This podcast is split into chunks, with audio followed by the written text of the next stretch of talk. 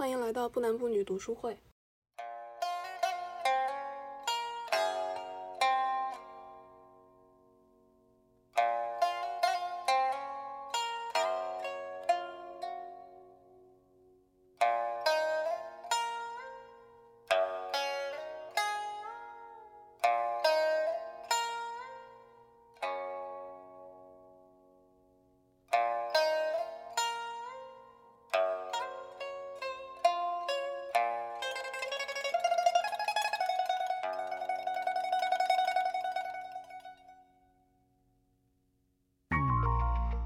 只看了快一半了。读了一半，所以到现在还只看到一半。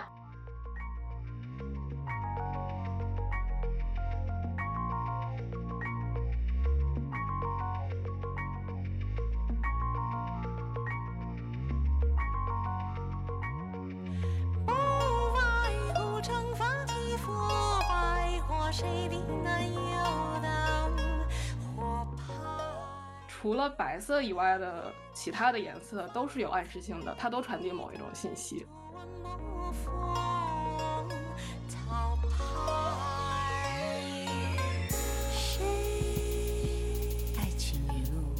呃，就是说爱丽丝她身上是没有黑色黑色头发的基因的，她一定两条染色体都是金色。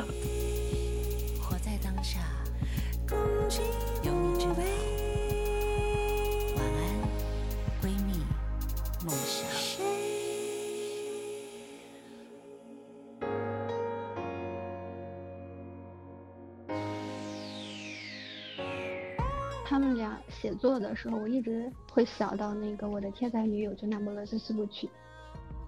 火牌，装天真的口头禅，加粗掩盖。就是爱丽丝的名字其实一直都是没有被提及，就是她没有她的妹妹出名，也没有她的老公出名，没有她的父亲出名。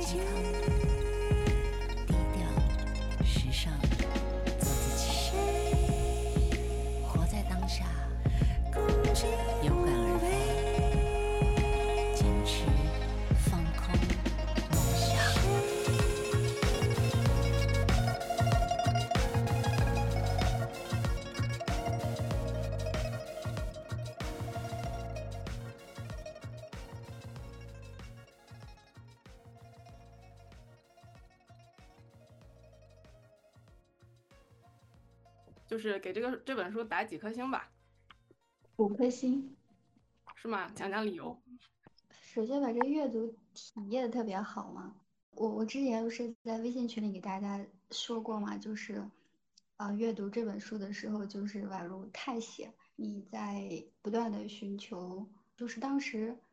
因为它既有老年爱丽丝的回忆，还有就是当时我还不知道是他以妹妹的名义写的那本书的那本书的内容，还有就是夹杂着报纸啊，还有那个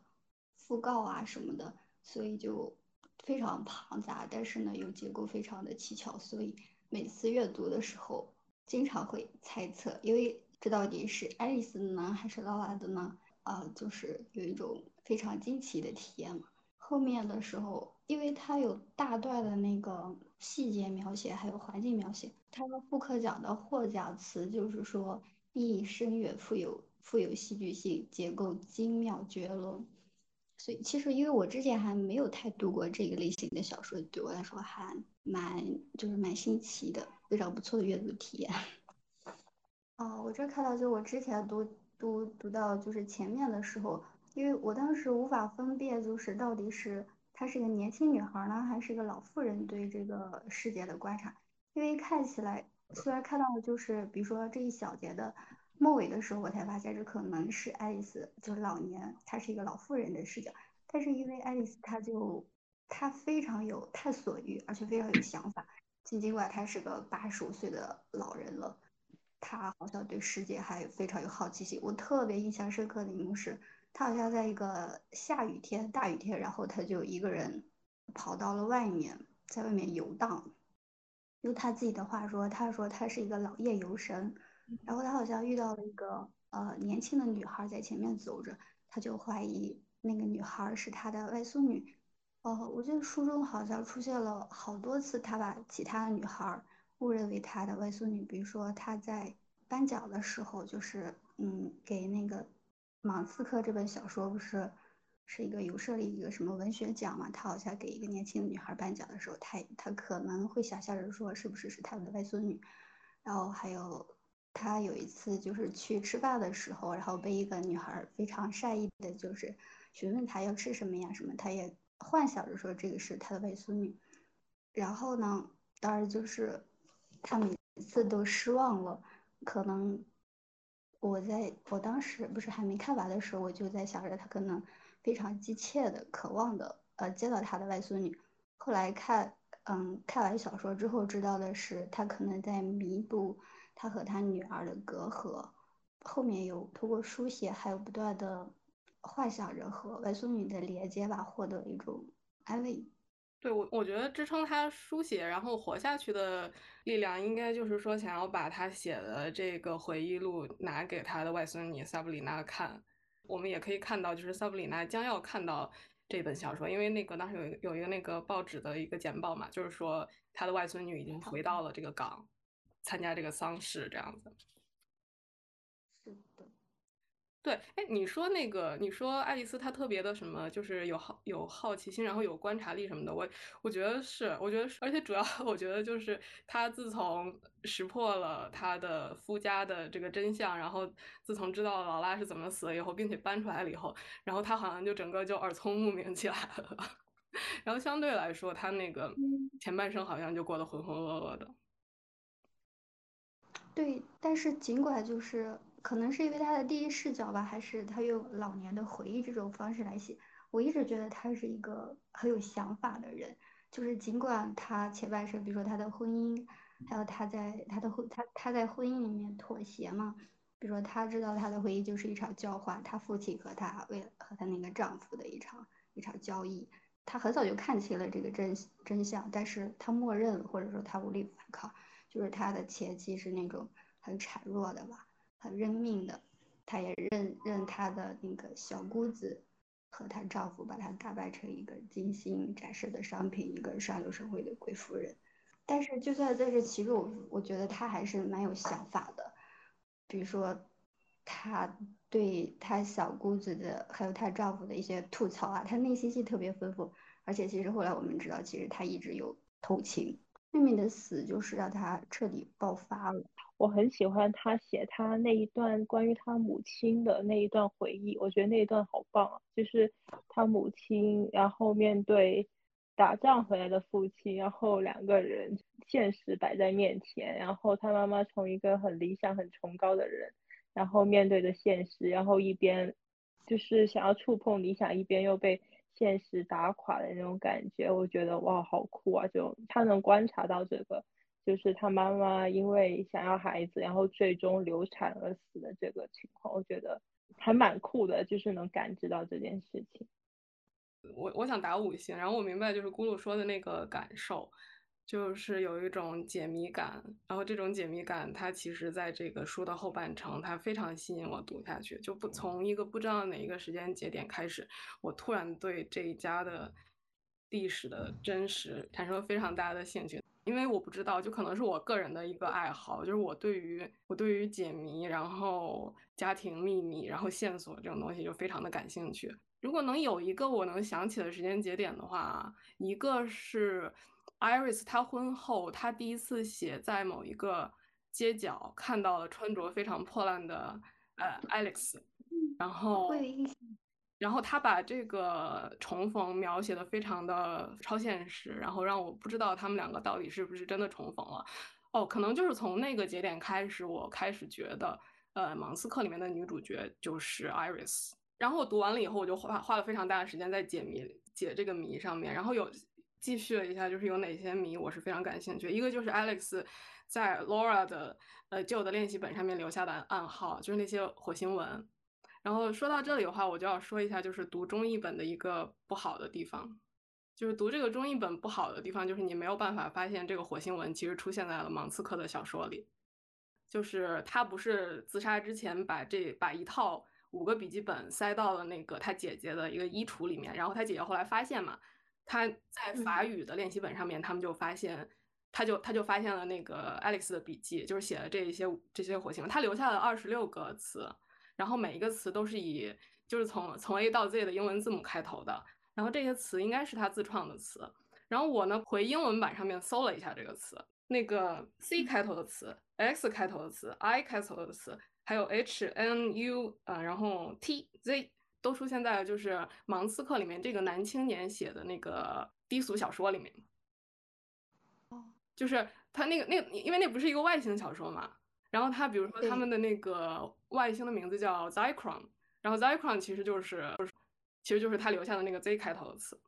他们还有一个什么？还有一个星叫希诺星，就是 X 开头的。所以所以最后那个爱丽丝她拿到了这个。劳拉的遗物这本法文的本子，然后上面写着爱丽丝的这个暗号，然后他会说：“我知道那不是法文，我现在完全知道那是什么文字了，因为他跟因为他跟爱丽丝偷情了嘛。然后爱丽丝给他讲了这个故事，他现在就知道就是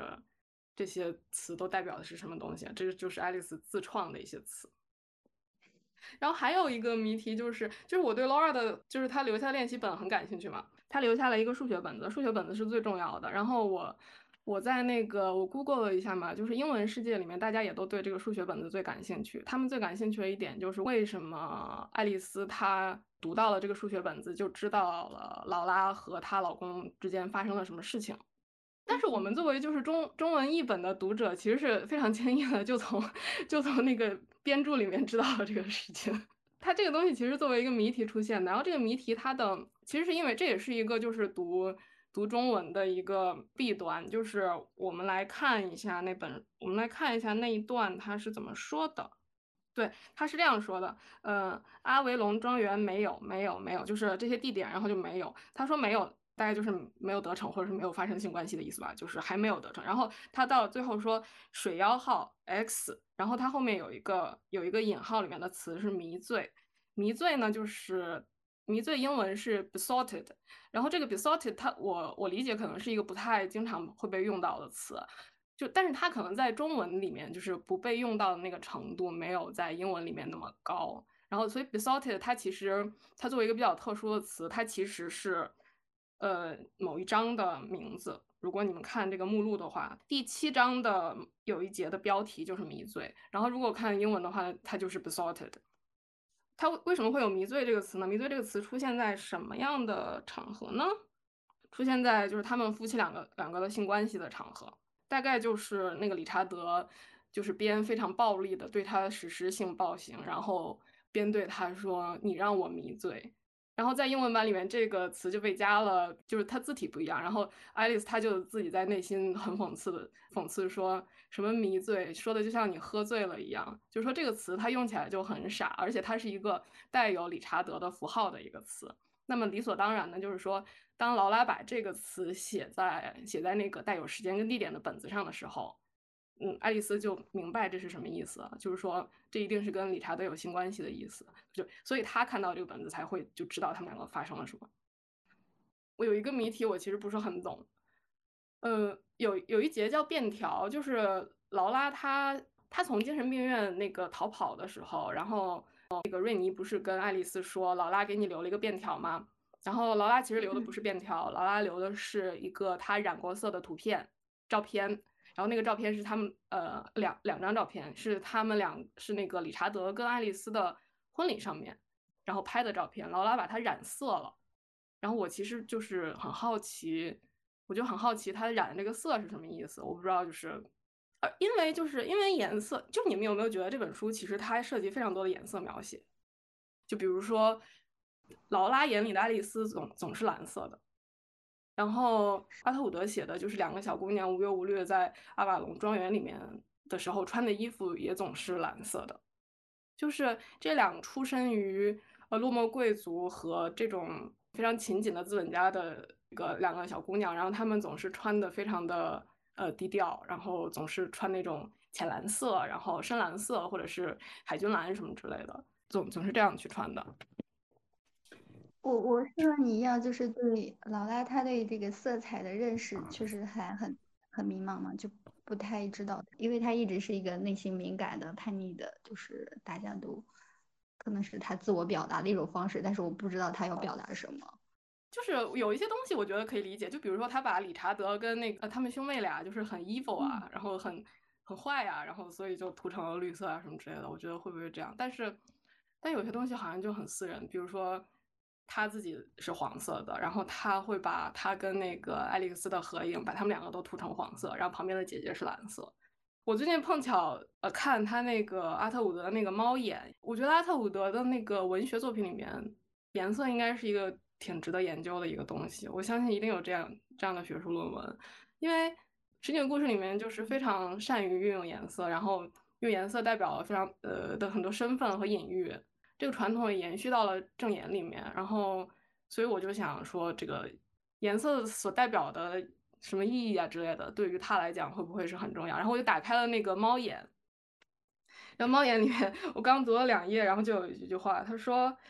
他是在描写公交车上面一些老的那个老的 lady，然后他们的坐着公交车，然后他们的衬裙从衣服的下端露了出来，就衬裙就是很比较私密嘛，然后他们他说他们的衬裙五颜六色的，都是非常有暗示性的颜色。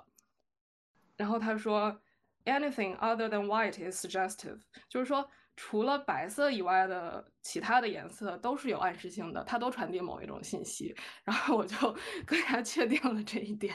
我在那个我在这本书的电子版里面搜索蓝、红、绿、黄，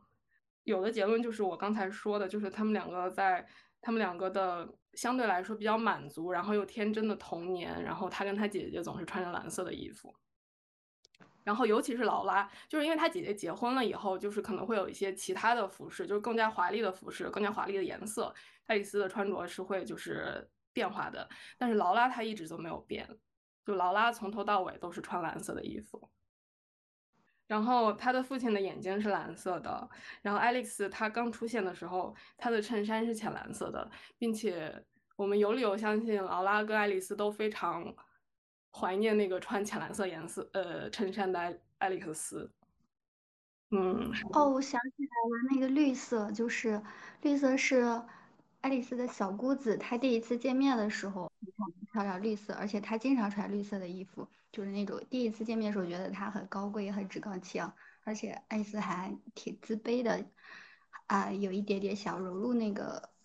那个新兴的那个那个阶级的那种讨好。我觉得绿色它的表意是最明显的，你说的非常对，绿色就是集中出现在那个他的小姑子身上，而且他不止一次穿了绿色，他第一次出现的时候就详细的描写了他穿的绿色的衣服，然后后来又又办在他们家办了野餐会，然后他也是趾高气扬的穿了一身绿色，还背了绿色鳄鱼皮的包，就显得他非常的富足，跟这个庄园的败落形成非常鲜明的对比，对吗？而且你刚才说有一点就提醒到我。因为我有查，我搜索绿色嘛，然后就是我发现他们有一次不是开化妆晚会、化妆舞会，然后他们办那个什么忽必烈的什么忽必烈主题的那个，对吗？进宫，对对的。然后他那个时候也穿了绿色衣服，然后而且他当时办的是就是他小姑子的那个那个角色的一个侍女的角色，就是说她她扮了一个异族的侍女，然后穿着绿色的衣服，然后我觉得就跟你刚才说的，就是她想去讨好，然后并且接近她小姑子，就就是很有关系。嗯，呃，绿色这个颜色在西方文化，嗯，经常代表一种邪恶的印象，因为一开始的时候，那个绿色的绿色的这个色素是从砒霜里面提取出来的，然后很当时的人不知道，很多人穿着鲜艳的绿色衣服，然后穿了一阵时间就死掉了，然后，然后因此那个就在西方文化里面有一个呃绿色是邪恶的，会害人的这样的一个传统，我不知道，我觉得。我觉得可能就是劳拉，或者说这个我们的作者对于对于这个小姑子的印象，可能就是非常的不好吧。哦，还有一个就是黄色，我先说一下它在哪里出现，就是芒刺客第一次，芒刺客就是那个男的跟女的第一次幽会的时候，呃，那个女的穿的是淡黄色的衣服，然后芒刺客里面有一有一张叫做黄色窗帘。那个女，那个黄色窗帘那一张是那个女的在想象自己从家里出来，然后过独立的生活。她说：“我到时候就要给我的房间安上黄色的窗帘，我到时候会自己做。如果我不会做的话，我楼下的非常，呃非常和蔼又健壮的那个 lady 会帮我。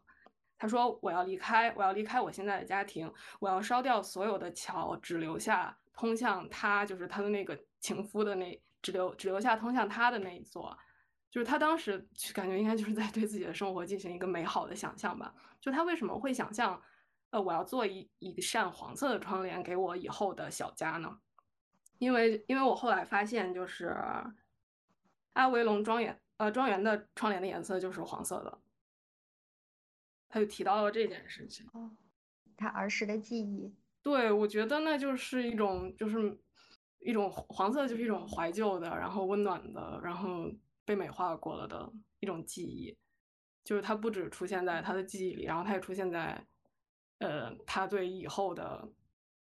就是我我见过幸福的生活，在我的童年，然后我以后如果有一种幸福的生活的话，它应该就是黄色的。就会有这种感觉，然后，而且我不知道，我觉得劳拉她把自己跟跟艾利克斯涂成黄色，会不会也是这样一种情感在里面？那是不是你想说她们姐妹就是某种程度上是那种，呃，互相互相相关，这叫什么？就他们对于颜色的感受是一样的。对对对。那我觉得有可能啊，因为你看，他们肯定都记得艾薇龙庄园的黄色的窗帘。对他们也都很怀念，比如说他就是劳拉，他从那个精神病院逃跑的时候，他也是回到他的家。爱丽丝也也是，呃，经常的，或者说她她她离婚，她没有离婚，就和她的丈夫决裂之后，分分居之后，他也是有回到他的庄园，就是那是他们一个精神故乡吧，精神故乡。对的。还有一个非常触动我那个解谜思维的一个点，就是他不是生下来孩子嘛，然后他孩子的头发的颜色是黑色的，然后他就拼命在那说，头发黑色的这个基因来自我的父亲的那边，听说，然后什么他的头发是黑色的，然后听说他的长辈的头发也是黑色的，然后他就不停的讲，然后他说，如果劳拉在这儿的话，就知道他一定知道我为什么总我们为什么这样说，然后我当时就知道，哦行，这个孩子肯定不是她老公的，我才知道你说完之后，我才知道原来他是在。解释，我当时还就是专门去查了一下，就是发色它的这种影响，然后我还查了一下理查德是什么发色。理查德在书中有一个地方提到了，说他快秃顶了，然后他是棕色的头发。然后我就查了一下，棕色头发的人跟金色头发的人有没有可能生下黑色头发的人，然后其实结论就是不可能的。而且他说这个头发黑发的基因来自呃自己的父亲，这个在科学上就是扯谎，因为金色头发它是一个隐性的基因。就是说，呃，就是说，爱丽丝她身上是没有黑色黑色头发的基因的，她一定两条染色体都是金色的。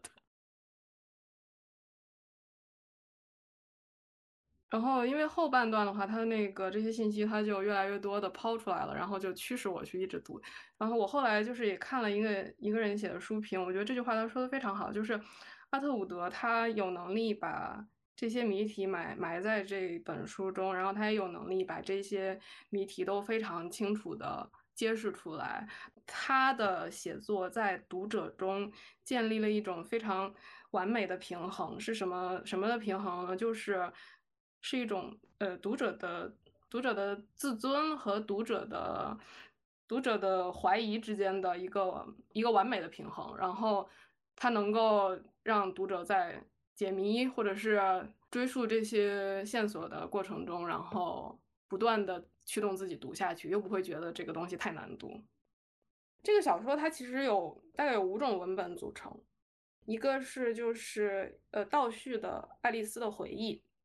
然后一个是正序的爱丽丝的老年生活，小说《芒刺克》，还有小说《芒刺克》里面的小 pop fiction，还有一个就是简报。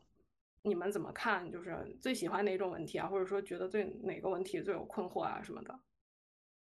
我觉得简报就是它看似看似是对当时的世界的一些回应，就是因为他们都是社会名流嘛，所以他们的婚丧嫁娶啊或者什么八卦呀都会被刊登到报纸上。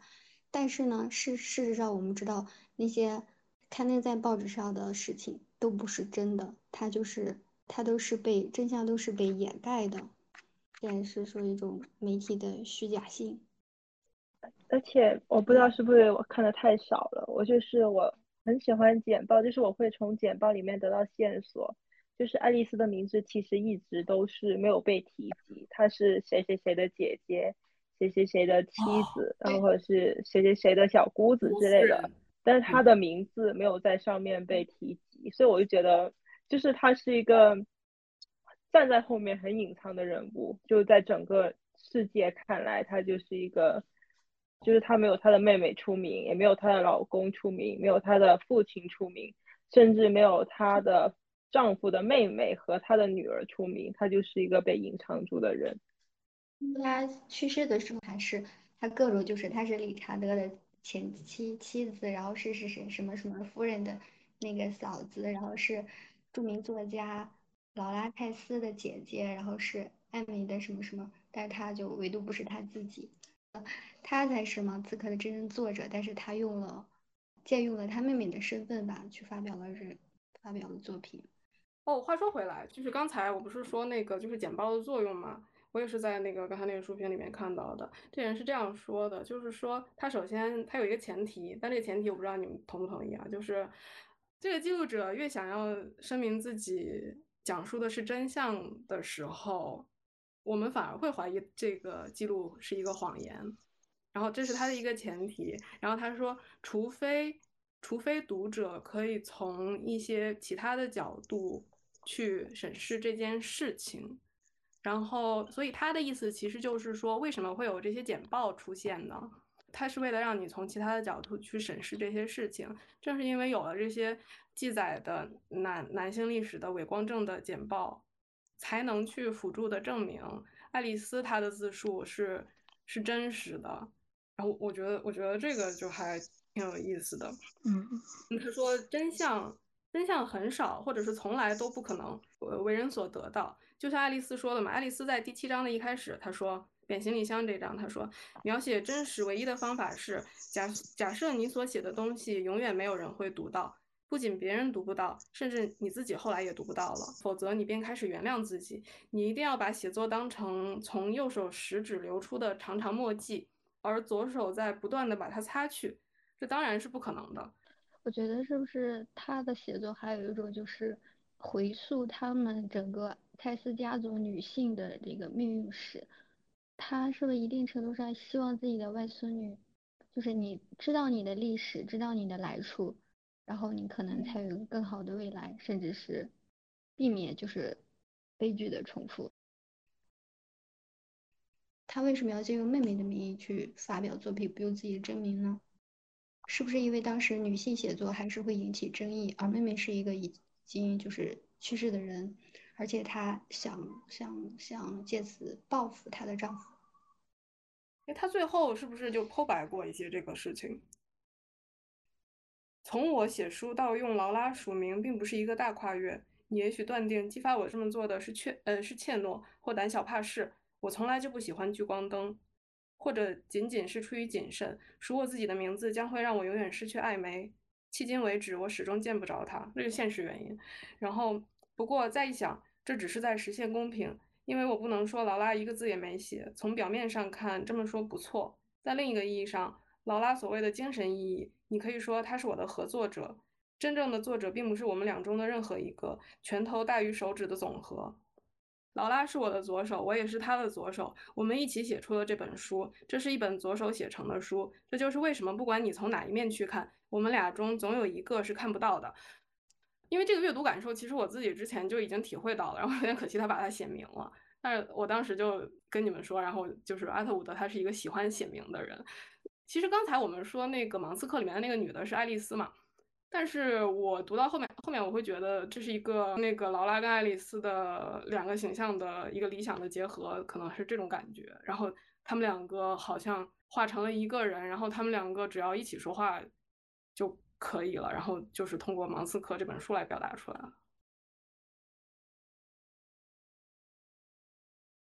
其实读到就是。他们俩写作的时候，我一直会想到那个我的天才女友，就那不勒斯四部曲。就是我们读那个那不勒斯四部曲的时候，他会一直有一个，就是到底谁才是真正的天才女友嘛？就是到底是莱农呢，还是莉拉了？因为我。们我们看到了就是莱农的写作，但是一直没有没有看到莉拉的书文本嘛。就是但是呢，莱农一直以就是她一直暗暗的和她的闺蜜在较劲吧，就是她其实一直对她饱含着一种呃嫉妒啊，还有就是他一直觉得莉拉才是那个更天才的女孩。我我就觉得这和这和就是爱丽丝和劳拉她们姐妹俩很像。我觉得你是从从爱丽丝的回忆中就觉得她其实一直也有就是嫉妒劳拉，觉得她是那个无所顾忌的人，觉得她好像更有某种，也可以说某种天才吧。嗯，关于他们两个谁是真正的天才女友？对，刚才因为刚才咕噜说就是莱农他，我们看到了莱农出色的写作，但是我们要知道莱农的心里，莉拉一直是天才女友，而且并且莱农的写作是启发自莉拉的，如果没有莉拉的话，他就不会进行写作。莉拉还是莱农的写作的素材，如果没有莉拉的存在的话，莱农也不可能完成这个完成那么天才的叙述。而且我觉得里面其实有一个很吊诡的一点，就是如果一个女生去看我的天才女友的话，可能都会把都会觉得自己是。莱农，没有人会觉得自己是莉拉，因为我，所以我觉得就是虽然表现上来讲，天才女友是指的是莉拉，但是可能莉拉的形象并不是真实存在的，莉拉只是就是我们心中的那个完美的女孩，然后她她可以激励你去做任何事情。是什么让我就是把这个东西跟天才女友联系在一起呢？就是劳拉她留下了五个作业本。然后我就想到，因为我那天在看那个《天才女友》的电视剧第二季，第二季是呃新名字的故事，新名字的故事刚一开头就是这样子的。一九六六年春天，莉拉交给我一个金属盒子，里面有八本笔记本。她当时非常紧张，她说不能再把盒子留在家里了，她害怕丈夫有一天会偷看她写的东西。我二话没说就拿走了盒子，只是用开玩笑的语气说盒子上捆了太多绳子。那时我们的关系很糟糕，但似乎只有我这样认为。我当时在电视剧里面看到，呃，莉拉把写了自己所有的故事的八本笔记本交给莱农保管，然后并且让他发誓说你永远都不要看的时候，然后我就会，我就当时正好在读这个书，我就完全的就对应到了笔记本里详详细的描述他发生在他生活里的事情，从小学的最后几年开始，一直到他把盒子交给我为止，但那并不是日记。我觉得这些笔记像一个热衷于写作的人自我训练留下的痕迹。它这个里面有大量的丰富的细致描写，一根树枝、一洼池塘、一块石头等等啊，这些东西也出现了一些方言和书面词汇，有时候被宣出来，但是没有解释。还有拉丁语和希腊语的翻译练习，还有用大段的英语描写的城区里的作坊、货物，以及恩佐每天都在拉着驴车走街串巷卖蔬菜和水果，还有还有他写过的书评、影评，他和帕斯卡莱的对话，他和莱农的聊天时的想法。大体上讲，他的句子很缜密，非常注意标点符号的使用，书写也很优美。但是有的时候又像失去了分寸，呃，变得仓促，节节奏紧张，标点符号也消失了。但是他很快就能恢复轻松明快的笔法。然后莱农他最后的结论就是说，呃，莉拉她一直都是有一个写作的写作的驱动力的。然后她一直在这些呃笔记本上去练，去描写自己的经历，然后去练习自己的，去打磨自己的写作。对，有一次他们在那个某一个海滩度假，然后莱农跟莉拉有来回写信，然后当时莱农就惊叹于莉拉的文笔为什么这么好，然后让好到让他自惭形愧，然后觉得自己写的东西都是空洞无物的，然后后来他就因为出于嫉妒吧，然后他就中断了跟莉拉的信的来往。莱农这个时候他就想，他寄给我的那封信肯定是经过了长期写作训练的结果，所以才写得非常好。然后他他就明白了，就是莉拉她的写作的欲望跟她写作的要求是，对我就会把这个跟跟这本书里面的写作，所谓所谓的写作和作者他表达的这种需要和和急迫性，然后就联系起来。因为莉拉她相当于是，就莉拉的生活就是也未免太未免太难过了吧？嗯，不是有这样一种说法吗？就是。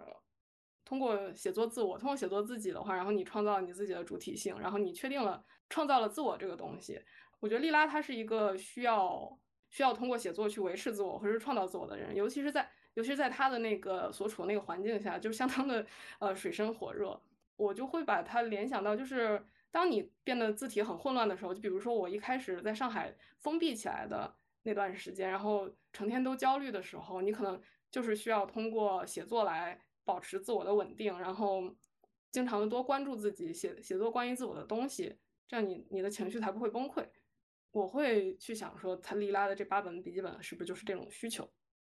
包括爱丽丝她的写作，她应该也是这个需求。我觉得她她把就是假冒劳拉之名的小说寄出去的时候，一定也是有这个需求的，因为要不然他如何承受自己因为自己的原因，呃，那个劳拉自杀了的这件事呢？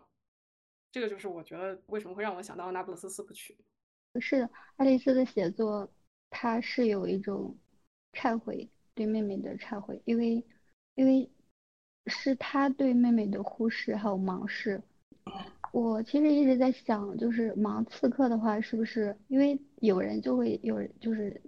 在提出说盲刺客到底是谁呢？然后说盲刺客是里面的每一个人，可能是因为忽视了生活中的某些事情、某些人，比如说爱丽丝，她是盲刺客，因为她忽视了她的妹妹，导致了妹妹的死亡。然后后来，她通过书写表达了他的忏悔，也是一种，同时当然也是一种反击了。嗯，不过因为书写能给，也能给人非常非常多的力量嘛，他也通过书写对自己所受的创伤有一种疗愈吧。因为毕竟他在那个婚姻中也是伤痕累累的。对我那个我发的那个书评嘛，就是它里面有一段就跟你说的东西差不多，他就是说。嗯，因为他他先描述了一下爱丽丝的状况。他首先说的是，就是这个献祭少女其实是跟爱丽丝的情情境是很相像的嘛，对吧？因为她她是一个命运受到诅咒的处女，然后她被牺牲在了跟理查德的婚姻里。他的那个